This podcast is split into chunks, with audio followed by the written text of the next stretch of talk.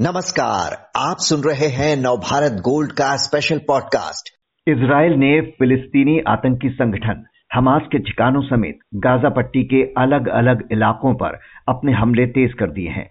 Israeli सेना ने उत्तरी गाजा में रहने वाले 11 लाख लोगों को इलाका खाली कर दक्षिणी हिस्से में जाने का अल्टीमेटम भी दे दिया है, जिससे वहाँ अफरा तफरी मची हुई है। इस बीच हमास ने दावा किया है कि गाजा पर हो रही बमबारी में इसराइल के तेरह बंधक भी मारे गए हैं। इससे बड़ा सवाल खड़ा हो गया है कि गाजा पर हमलों की आक्रामकता बढ़ाने वाला इसराइल हमास की गिरफ्त में मौजूद अपने डेढ़ सौ नागरिकों को कैसे बचा पाएगा? इस मुद्दे पर बात करने के लिए हमारे साथ हैं जेएनयू में स्कूल ऑफ़ इंटरनेशनल स्टडीज़ के professor Swarn Singh. Professor Singh, Israel ने गाजा पर बड़े जमीनी हमले की तैयारी कर ली है। ऐसे में सवाल उठता है कि इजरायली बंधकों का क्या होगा? वे भी तो इन हमलों की चपेट में आ सकते हैं। बिल्कुल ठीक आपने कहा। मामला इसीलिए इतना कठिन और उलझा हुआ लग रहा है क्योंकि न केवल हमास के पास सौ से ज़्यादा इजरायली बंधक हैं, उन बंधकों में कुछ यूरोपीय देशों के और कुछ अमरीकी नागरिक भी हैं। और दूसरी बात कि हमास ने जो इसराइल ने कहा, चेतावनी दी कि आप नॉर्थ गाजा से दक्षिण गाजा चले जाएँ। उस चेतावनी को भी उन्होंने नकार दिया है कि हम यहाँ से हिलने वाले नहीं हैं। और ये भी बताया, जैसे आपने कहा कि तेरह जो बंधक हैं, वो मारे जा चुके हैं। इससे पहले भी हमस के अटैक से करीब 27 अमेरिकी नागरिक इसराइल में मर चुके हैं। पर उसके साथ साथ जो चीज़ों को और भी उलझा रहा है, वो ये कि खबरों में ये है कि तेल अबीब में प्रदर्शन भी शुरू हो गए हैं। उन परिवारों के जिनके लोग बंधक हैं हमस के पास, ये कहने को कि शायद बंधकों का आदान प्रदान करना चाहिए इजरायली सरकार को, क्योंकि खबरों में है और सरकार ने भी शायद कहा इसराइल की कि सत्तासठ हमस के जो फाइटर्स हैं, वो मारे जा चुके हैं इसराइल के अंदर और 36 के करीब शायद पकड़े गए हैं, जिनमें डिप्टी कमांडर भी वो क्लेम कर रहे हैं कि पकड़े गए हैं। तो आज इसराइल के पास भी हमस के फाइटर हैं तो जो परिवार के लोग हैं, जिनके बंधक हमस के पास हैं, वो इसराइली परिवार शायद आज प्रदर्शन कर रहे हैं कि बंधकों का शायद आदान प्रदान होना चाहिए। हालाँकि इसराइल की नीति साफ़ है, आप देखें इतिहास में इसराइल ने कभी भी टेररिज्म से निगोशिएट करने की रुझान नहीं दिखाया है। चाहे उसको नुकसान भी उसका उठाना पड़े। तो हम्म। क्या आज इसराइल अपनी नीति बदलेगा? हम्म। क्या इस तरह से जो अंतर्राष्ट्रीय स्तर पर सबसे ज़्यादा टेलीवाइज ये वायलेंस दिखाया जा रहा है भारत के ही करीब आप देखें कि संवाददाता करीब आधा दर्जन वहाँ है। इसी तरह से दूसरे विश्व के जो पत्रकार हैं संवाददाता हैं टेलीविज़न वाले हैं वो सब वहाँ हैं। तो इतना ज़्यादा विश्व जो जागरूक है इस हिंसा को लेकर और एक मत बनता हुआ जा रहा है पूरे विश्व में हम्म। कि हिंसा से आम लोगों को नुकसान जो हो रहा है उसको रोक लगानी चाहिए इसलिए एक के बाद एक राष्ट्रपति जो बाइडन हो या भारत के प्रधानमंत्री नरेंद्र मोदी हो और भी कई लोग आज ये भी कहना शुरू हो गए हैं इसराइल से कि युद्ध में भी कुछ नियम विनियम और कुछ हम्म। सिद्धांत होते हैं उनका ध्यान रखा जाना ज़रूरी है और हिंसा से आम जनजीवन को और आम जनता को इनोसेंट लोगों को परेशानी नहीं होनी चाहिए। इसका ध्यान रखना ज़रूरी है। जी। तो चीज़ें अभी बहुत ही साफ़ नहीं है। युद्ध की पूरी तैयारी है इसराइल की तरफ़ से। हम्म। और वो चाह रहे हैं कि हमास को एकदम खत्म किया जाए ये कह चुके हैं वो। हम्म। और वो गाजा अंदर जाएँगे ये भी कह चुके हैं। तो चिंताएँ अभी बनी हुई हैं शंकाएँ बनी हुई हैं। कुछ बहुत साफ़ नहीं है। पूरी अंतर्राष्ट्रीय स्तर पर ये ज़रूर सामने आ रहा है कि सभी लोग चाहते हैं कि हिंसा पर अंकुश होना चाहिए युद्ध पर विराम होना चाहिए जितनी जल्दी हो सके। हम्म। पर वो कैसे होगा इसकी कोई साफ़ रणनीति अभी सामने नहीं आई। पुराने मामलों को अगर हम देखें तो कहा जाता है कि इसराइल को बंदूकों को छुड़ाने में महारत हासिल है। 1976 में युगांडा के हवाई अड्डे पर अगवा किए गए विमान से बंदूकों को बचाया गया था। उस यूनिट के कमांडर वर्तमान इजरायली पीएम बेंजामिन नेतन्याहू के भाई ही थे। ऐसे में हम्म। इसराइल अब इस बार कौन सा विकल्प चुन सकता है? बातचीत के ज़रिए बंधकों की रिहाई का या बलपूर्वक उन्हें छुड़ाने का?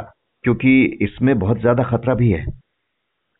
चाहे अंतर्राष्ट्रीय स्तर पर लगातार दबाव बना हुआ है कि हिंसा पर काबू होना चाहिए पर क्या कोई निगोशिएशन संभव है? ये मुश्किल भी लगता है इसलिए क्योंकि एक तो ये कि हमास एक आतंकी गुट है एक तरह से, वो उसको राष्ट्र, या राज्य के नज़रिए से नहीं देखता इसराइल या ज़्यादातर दुनिया नहीं देखती है। भारत ने भी उनको आतंकी करार किया है।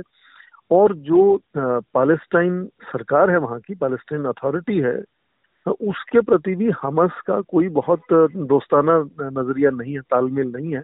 अलफतह जो है, वो जो मेन पॉलिटिकल पार्टी है पालेस्टीनियन अथॉरिटी की उनका और हमस का आपस में इतना छत्तीस का आंकड़ा रहता है। और यहाँ तक कि हमस के कुछ लोग पालेस्टीनियन अथॉरिटी को इसराइल का पिट्ठू भी कह चुके हैं। तो यदि बातचीत होती है तो ज़ाहिर है कि वो इसराइली जो अथॉरिटीज हैं वो पैलेस्टीनियन अथॉरिटी से बात करेंगे। पर पैलेस्टीनियन अथॉरिटी का प्रभाव या बात मानेगा हमस या नहीं मानेगा ये अपने आप में चिंता का विषय है।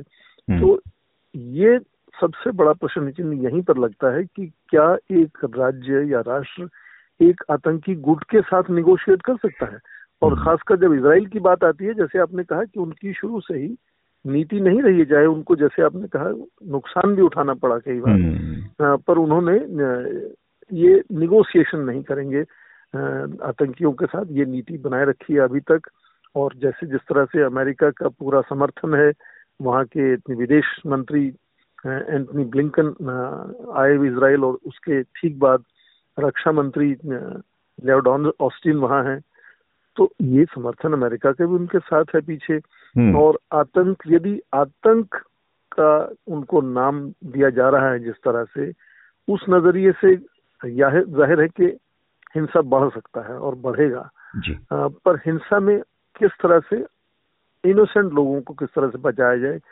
वो सबसे बड़ा मुश्किल सवाल है इसराइल अपने लोगों की रिहाई के लिए कोई डील करने को तैयार होगा कि नहीं ये सवाल तो है ही। दूसरी तरफ़ एक बड़ा अहम सवाल हबास के लिए भी है कि बंधक महिलाओं बच्चों बुज़ुर्गों को नुकसान पहुँचाने का खतरा क्या वो मोल लेगा? क्योंकि इससे वो जो थोड़ा बहुत बचा खुचा समर्थन उसे मिल रहा है वो भी खो सकता है। हमास के समर्थन में पहले से ही देखें कमी आई है। कतर और ईरान जिनका ऐसा अपेक्षा थी कि समर्थन मिल सकता है उन्होंने भी खुलकर समर्थन नहीं किया है। और खासकर जो जिस तरह से बच्चों को, महिलाओं को जो, आप देखें ये टेलीवाइज जो उसका एक पहलू है इस हिंसा का, वो जो है हमास को एक आतंकी और करूर गुट के नज़रिए से पेश कर रहा है अंतर्राष्ट्रीय टेलीविज़न में।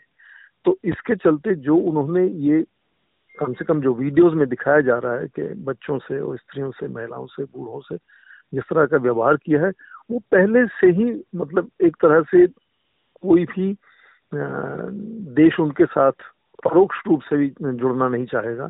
तो अलग थलग तो उनको कर ही देता है और यदि इस तरह से वो और भी हिंसा के लिए जिम्मेदार माने जाते हैं कि यदि वो हटते नहीं है दक्षिण गाजा में उत्तरी गाजा से पीछे नहीं हटते हैं हम्म। और और नुकसान होता है और बंधक मारे जाते हैं तो ज़ाहिर है कि वो विश्व स्तर पर इसराइल के साथ और देश जुड़ेंगे और इसराइल के लिए इसराइल के लिए बहुत बड़ा नुकसान है इतना बड़ा नुकसान कभी हुआ नहीं है इतने हम्म। छोटे समय में इसराइल का पर उसके साथ साथ मुझे लगता है ये भी जानना ज़रूरी होगा कि इसराइल के लिए ये अपनी साख का भी प्रश्न है अपनी क्रेडिबिलिटी हम्म। का भी प्रश्न है कि क्या अपने नागरिकों को सुरक्षा दे सकता है इसराइल या नहीं दे सकता है हम्म। इसराइल को विश्व का बहुत ही चौकन्ना देश माना जाता है बहुत ही सक्षम है सुरक्षा के नज़रिए से पर इस तरह की इतनी बड़ी चोट क्या वो सह सकता है उसके साथ क्या वो रह सकता है हम्म। वो विषय भी उनके जहन में उनके दिमाग में होगा कि किस तरह से अपनी क्रेडिबिलिटी को भी वापिस सुदृढ़ किया जाए